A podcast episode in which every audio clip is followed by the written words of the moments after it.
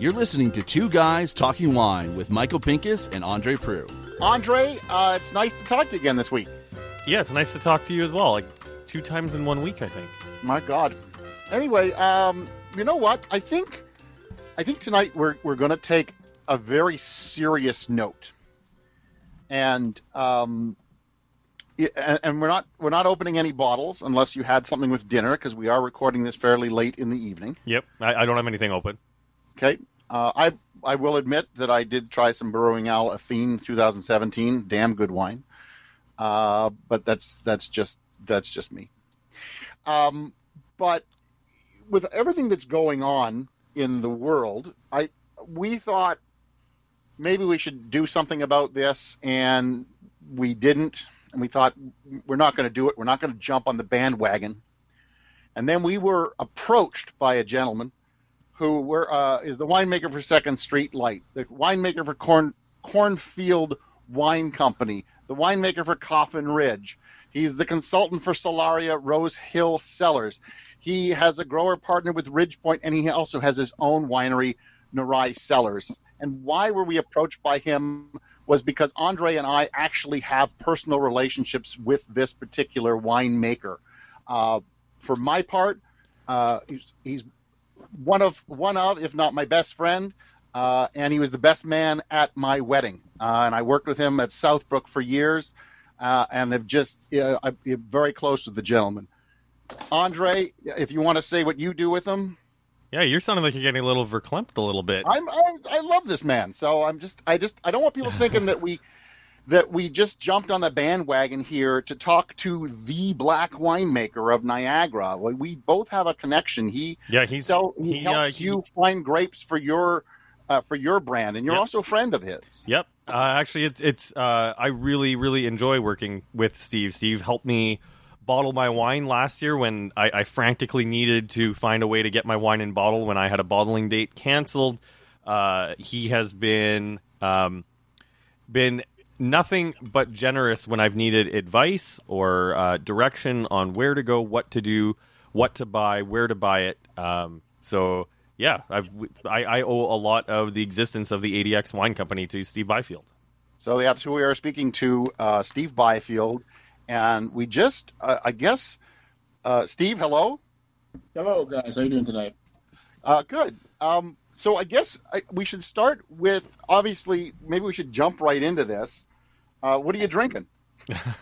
Uh, right now, nothing. Had a glass of water earlier. I had it just finished. Um, uh, good, good day bottling at uh, Ridgepoint Wines for one of my clients, and um, spending, some- spending some time with the guys there. Of course, social distancing was the uh, was the imperative uh, measure and precaution to take. But no, everything's done and everything's cool, and we're just I'm just relaxing to rebound to uh, tackle another day tomorrow.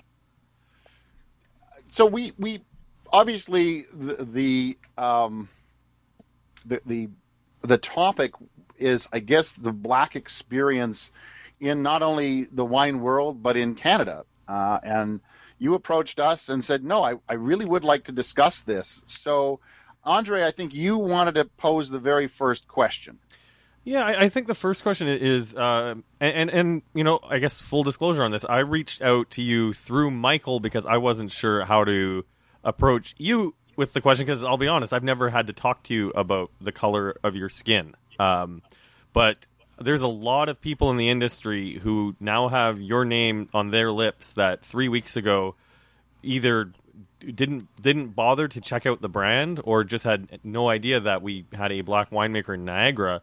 Like, how does it feel to have so many people speaking about you or speaking on your behalf right now? Well, if as you guys know, I mean, um, and other people who know me well, um, I'm not one to typically typically go out and find or seek the limelight. I'm one who's pretty quiet, to myself, and try to run uh, my brand as such, along with my you know uh, my teammates uh, in, in the brand of Nyarai. And it's a it's humbling. It's also a bit uh, I can say daunting as well. And just like um, I guess really to say, I was telling someone this earlier today. You know, um, appreciate the the the attention, appreciate uh, new eyes on on the brand and on myself for the brand. Um, uh, it's you know I like to think that at the end of the day, the wine that's in the bottle will speak for itself in terms of in terms of the quality because we're just trying to make a good quality product. However, I did feel uh, some did have some reservations as to, um, of course, I guess the the reaction why it's happening in terms of or part of it why it's happening because you know things have happened stateside and just felt kind of bad saying okay is this kind of a reaction or uh, cause of you know of the uh, the larger topic the social topic stateside in terms of you know racial equality and um, and the whole thing so um, it's again it's it's great in one way but another way I just have to stand back and go yeah, okay, this is coming at the cost of something bigger, and um, you know, we just take it in stride and, and appreciate uh, what we have. So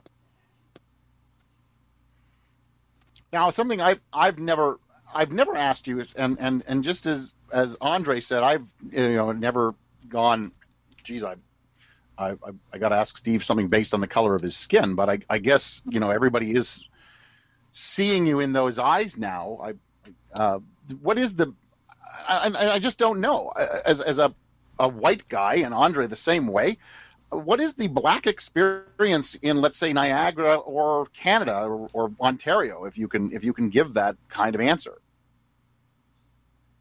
I can only talk for myself. Um, I'm sure people, other people have their own experiences, which they would um, probably more intense, more um, more involved than I. Um, uh, personally, you know, uh, growing up, um, yeah, I, there, there, of course, there were issues. There were times, there were situations where, you know, be minding my own business, driving somewhere, walking down the street, whatever, and would hear the the N word, bypassing car, or whatever, and it's like, all right, um, that's how you feel. It's wrong.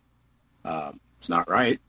Uh, you don't know me and you know if that makes you feel good, so be it. But um, in terms of um, you know trying to take me down, tear me down, um, all those words, no, it wasn't. It wasn't. It wasn't enough to uh, just feel less pride or less less self respect for myself. I mean, along with my siblings were raised by two strong, loving parents that uh, instilled in their kids, you know, to have self respect for yourself, have respect for others, and conduct yourself a certain way.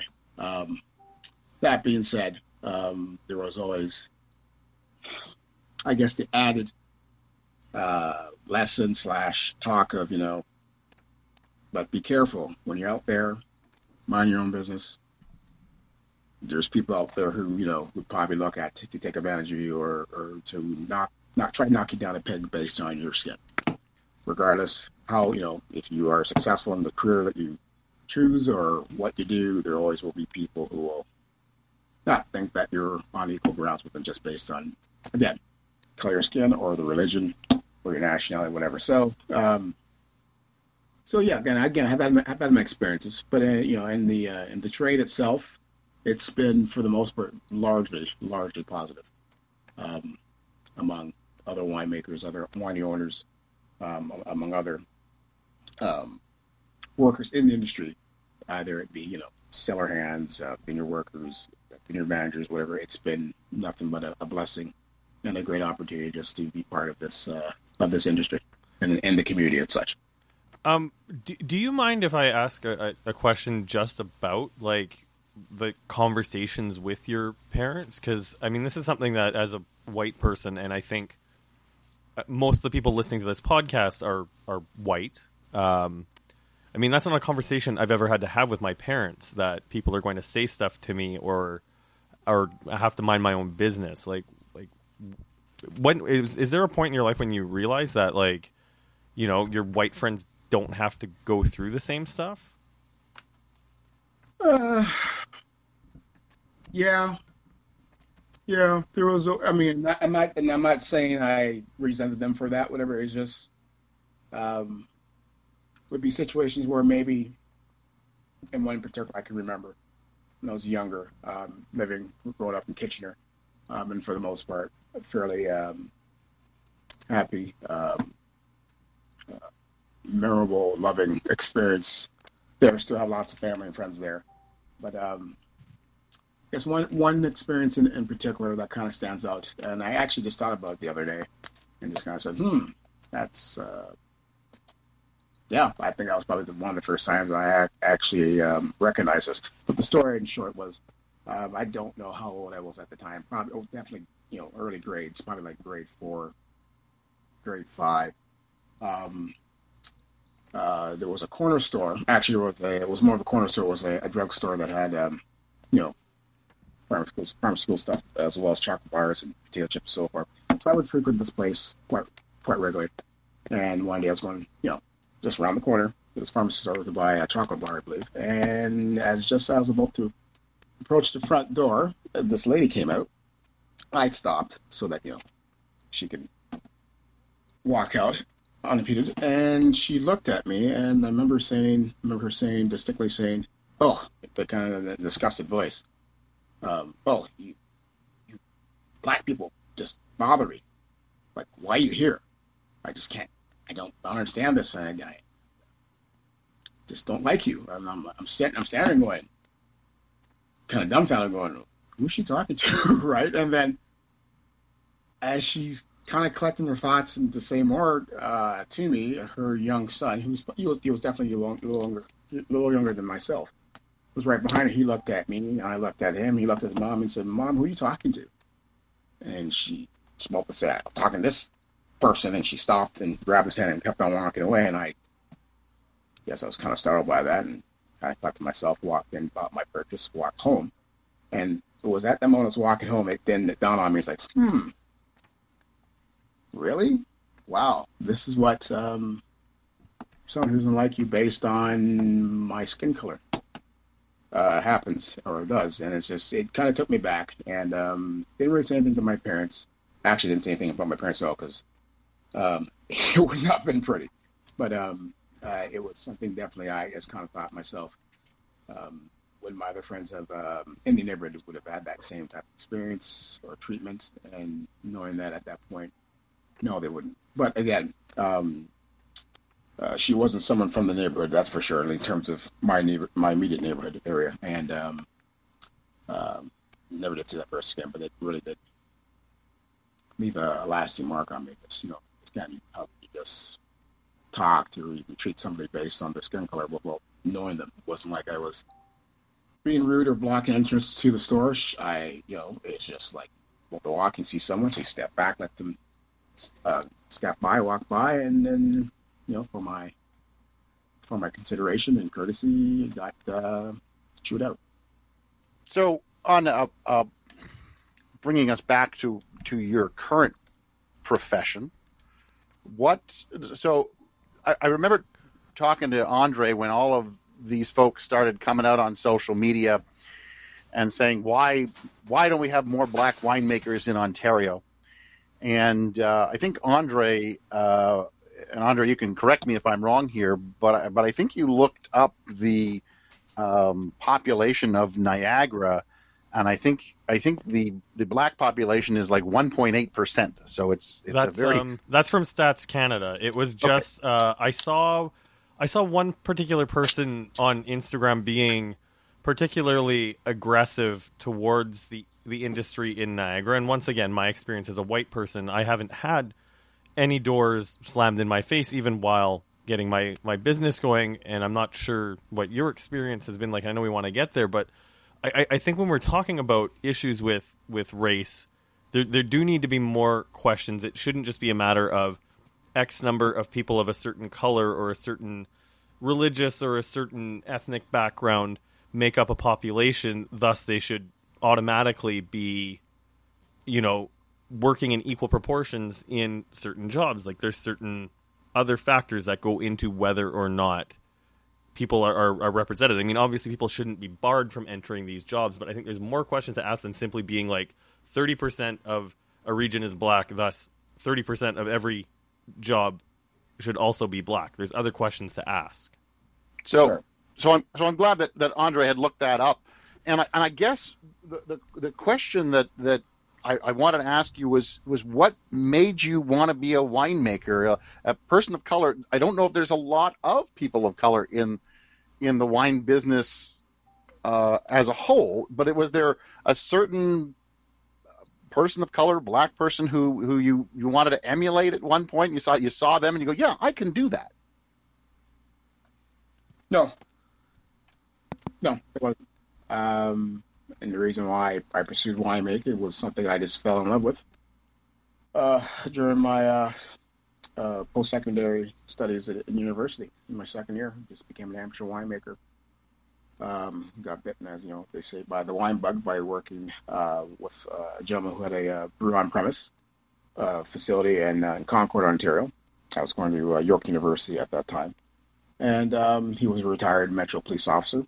Um, retired, I think, about two or three years earlier, and this was his uh, part-time job, just to keep, as he would say, keep his uh, himself uh, out, of, out of his wife's hair at home. So kept him busy, and we just um, fairly fairly on just struck up a really great relationship and a good working relationship, and and uh, I'm totally indebted to uh, Paul Morton is his name uh, for allowing me that opportunity to um, see wine, you know, to, at least get appreciation of wine, and then um, it really wasn't until after graduating university where when um, for music um, that I had a real inkling that no, this might be it would be cool to see winemaking from a from a commercial and as opposed to just making as an amateur and so forth. And then, then of course that opportunity was given to me uh, at my time at Southbrook, um, starting in 2001 when I was um, offered to apprentice and uh, help out the 2001 vintage. So um, in terms of um, were there any other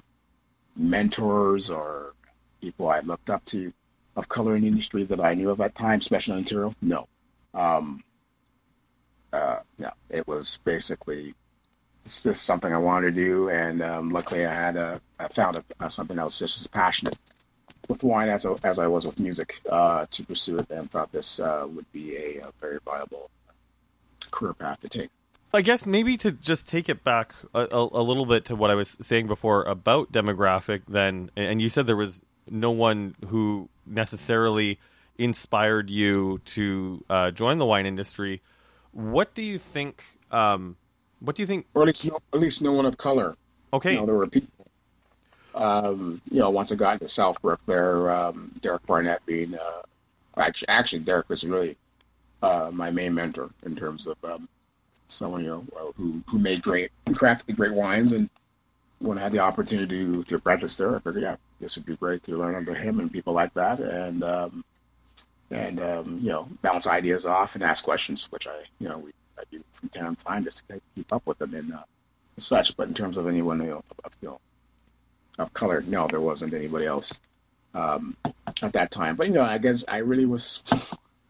I guess I really wasn't uh, seeking to find anybody like that or whatever because I just I didn't know, um, and, and um, that would later would be uh, I guess acknowledged and, and, confirmed to me by others once um, uh, people knew of what I was doing and, uh, and, and working my way through the ranks. It was more or less confirmed, like, hey, I think you might be the only guy, if not in if not in Ontario, in Canada, doing this. And it's like, oh, okay, cool, cool. To that extent, but also like, um, I wonder why. So um, that would be for a wider conversation as to uh, why people may not think there was opportunity, but you know, at least for me, there was. And um, yeah.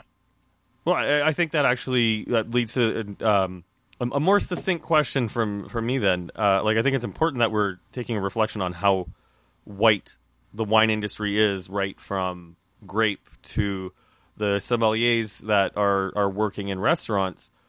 What what can we do to change to change this industry and to change the mindset so that it's more inclusive that people of other uh, of other ethnic backgrounds are, are more interested and want to take part in in this world. I think we've already. I think we have already kind of. At least I can say for myself. I think I've seen it, seen that change happen already, um, gradually, but it's it has happened. It has been occurring um, over the last six, eight years. Um, I guess in a larger context um, or, or vantage point, people probably at one point, probably not so much now, but definitely at one point, would view wine as being something that was a very intimidating subject or occupation to to you know, indulge in, in terms of you know you had to know the grape variety, had to know where the grape variety came from, had to know the history of the variety, had to know the history of the terroir in the region, and so forth, and the property, and you know, wine's a luxury, right? So to go buy a nice bottle of wine, you need some cash. Um, not everybody has that type of discretionary cash to buy, you know, uh, you know, Screaming Eagle or Petrus or whatever. But you know, the whole lore of wine being this mystique where you know it's it's an upper societal thing, and you should know where it came from, come from, so you can talk to it. And I think, at least from my perspective, a lot of people were somewhat intim- intimidated by that. I have a dog here. Sorry, quiet. And um, I think over the last really decade or so, um, we're seeing more people kind of gravitate into wine because you know it's not as uh, intimidating. I mean, you know, I guess one of the adage, old adage saying used to be, you know, white wine with white meat, red wine with you know red meat, right? Well, that's kind of been thrown out the window now, right? So you can do whatever, and I think it's it's just more of a of openness of people to really want to explore and um, see what they like. Um, that's how I kind of see it in terms of um, you know just people just open up and, and want to explore more. I think they feel more comfortable to do that these days. So I, I guess kind of piggybacking on on what Andre said, uh, and I'm, I'm, gonna I'm gonna phrase the question kind of two same question two ways, just so that I I, I make it sound right. I guess. Do you find the wine industry uh, exclusionary meaning like have doors been closed on you because of your color? I would say no. Now um, it's like anything else you have to prove your worth. And i think if you know if you regardless if you have your own label or if you're a winemaker or you're part of a wine team you know a team of winemakers at a winery you know if you're contributing to the greater good of the product meaning a decent solid product um, when the doors are going to close unless people don't like the wine. But I mean, itself, if the wine will always, I always took it as the wine always would speak for itself. Have I felt any type of, um, I guess, discrimination or uh, difficulty or, um, say, difficulty? No, myself, no. Like for the most part, it's been largely, largely a, a positive experience. Um, if anything, people have been very encouraging and supportive of um, of uh, of my brand, of course, and of, and of my work. And again, it's not so much, you know, hey, you're only black guy doing this. I want to support you. No, I don't. You know, it's it's not like some type of affirmative action thing where you go and do it because you're special in a certain way. No, you go and do it because we want you because you have a great product. And by chance, hell, my smart you, you know, you're you know, you're a person of color. That's interesting. That's great. That's great to see. So, um, but my my experiences in uh, so far in, in, this industry itself has been largely positive and um, very supportive of, of uh, a slew of people uh, in my past to where I've gotten now. It's been um, I I think about them often. I think about them on a regular basis, and I'm, I'm just very grateful for that. Now, Steve, I know you're you said that you, you're talking about your experience and and obvi- obviously you're the only black winemaker in Niagara for me to put this this question to. So maybe Michael and I might need to ask this question to uh, some of the the Somms in Toronto as well. But do you think that maybe um, even just the the roots and the history of wine uh, is a little problematic? Just that many of the the growing regions, you know, have a, a very strong history of of either overt or, or casual racism. If you're talking about France, like you know, the racism is is almost a part of the culture there. Or you take a look at what's happening in South Africa, and come to think of it, you know, I've met and interviewed a half dozen winemakers from South Africa in in my career as a wine writer. Every single one of them white. Um, so, I mean, is is it just sort of exclusionary by its um, by its history, and how do you get past that? Is it excluded by history? I guess, and and perhaps it was. Um, you know, say maybe 20, 30 years ago. Um, hey, you know, guys, uh, you know, people have their own talents. People have their own attributes. Um, I think talent usually will shine and usually show. And if someone is willing to judge you on your talent, um, um, those opportunities will be there. Um, that being said, I also have also met a few winemakers from South Africa, South Africa as well. Um, at a number of uh, events uh, that I used to be uh, part of with Southbrook, um, and and some and there were one in particular I can't remember his uh, name um, right now, but uh, one particular gentleman himself was uh, was just very supportive of what I was doing. You know, and he did say, hey, you know, in South Africa we don't have a lot of people of color making wine. We have a lot of workers who do the work and so forth. But in terms of winemakers, it's it's not it's not it's not there is not, there isn't a, a big enough group that take you know that has any visible uh, notice. But yet you know there you know we do have some, but not a lot. I mean, was just just totally supportive. Going, you you know, you just go, you just do your thing, and so forth. But um, yeah, I'm for sure. There, I mean, I guess in the, in the past there was uh, that that, that, exclusive club, and you know you could never break through because maybe because you know again, uh, people of color weren't considered to have the uh, intelligence or the skill set to do to do the work with that now. But you know we're seeing it we're seeing it all over now. You know there are people of color working in the South African wine industry. There's people of color working in the uh, Pacific Northwest of the United States and Washington, going right down to California. Um, you know, uh, my network with, with, some of them. Um, we, you know, you know, pass messages on Twitter now and then and so forth and support. But um, I believe it's growing, and definitely um, there is a definite uh, movement to to have more diversity and more people of, uh, of color, not just of African descent, but whatever you know, yeah, indigenous, Métis, um, Asian, just to really um, show the true diversity and the reality of, of society, what it is today. So, um, you seem to be the um, the focus these days. But I was wondering, do you know of any other black people in the industry that you'd want to meet but have yet to have the opportunity? There's a few I'd like to meet in, in, in the States um, that have reached out to me or I've reached out to them or again, we follow each other and um, send notes back and then, but um, yeah, I mean, I'd like to do some traveling at some point, um, just to uh, see see other regions, visit other regions, and um, make those connections and network. And Steve, what would you what would you say to um, I guess mainly all the white people who are, are standing up and, and speaking out? Um, what what would you say to them? To it would be the best way for them to be an ally to uh, people of color, marginalized people, and um, just help make the industry more inclusive? Like what what what's the, what what would you want? What would you want to say to them? I'm sorry, I'm sorry the question's sort of like awkward. It's just I'm trying to find the, yeah, the right way to word it. Well, I'd say to them first of all, thank you for taking notice and supporting uh, such businesses as that. And um, again, um, I guess if it's coming from a place of true earnest and true uh, respect and, and, compassion, that's great. That's awesome. Um, if it's just you know like if it's like the fad thing to do because you know it's our human nature. You want you know sometimes sometimes you want to jump on the bandwagon and just do whatever it's fashionable. You know, you know, you know, you know what's truthful from what's not in terms of your, your intentions and your actions, but um, uh,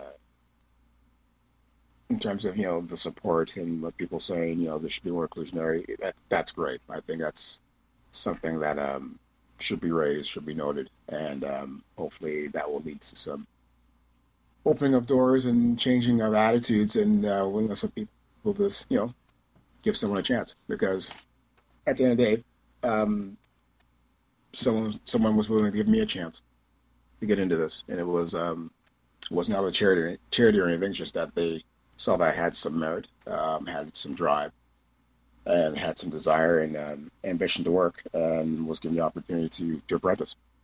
And uh, worked hard at that, and I still continue to work hard on my craft. And um, again, I've never forgotten that. But um, I think again that was just somebody who again was open up to uh, give me a chance an opportunity. So if this movement to social, it's this um, current movement to social phase that we're in allows for more people to, uh, I guess, have the confidence and maybe to pursue these opportunities, or at least have opportunities come to them um, because of social change and just you know more of a, a pressing of society saying you got to let more people in, uh, based you know, and judge them on their their talents and their skill set. Um, it's it's all it's all a good thing.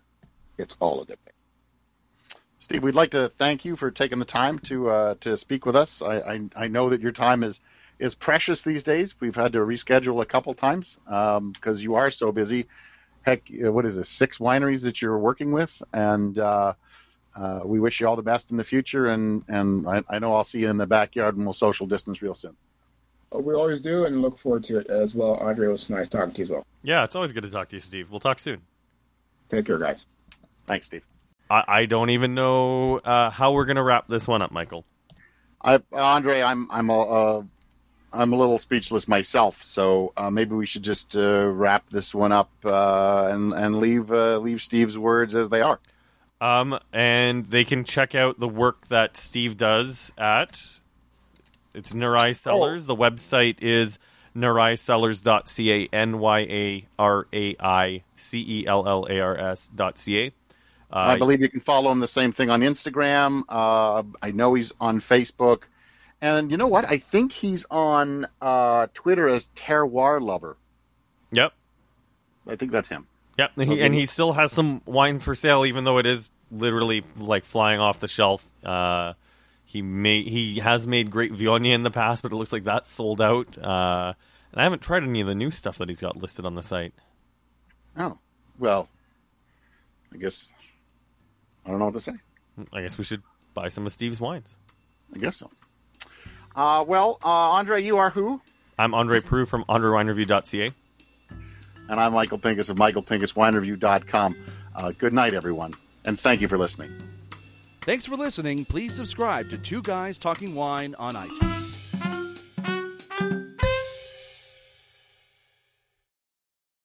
This podcast is made possible thanks to our supporters on Patreon. A big thank you goes out to Adnan Icel, owner of Icellars Estate Winery. You can visit them at 615 Concession 5 Road in Niagara on the Lake, or check out their website at icellars.ca. Find out how you can support us, like Adnan, by visiting patreon.com slash two guys talking wine.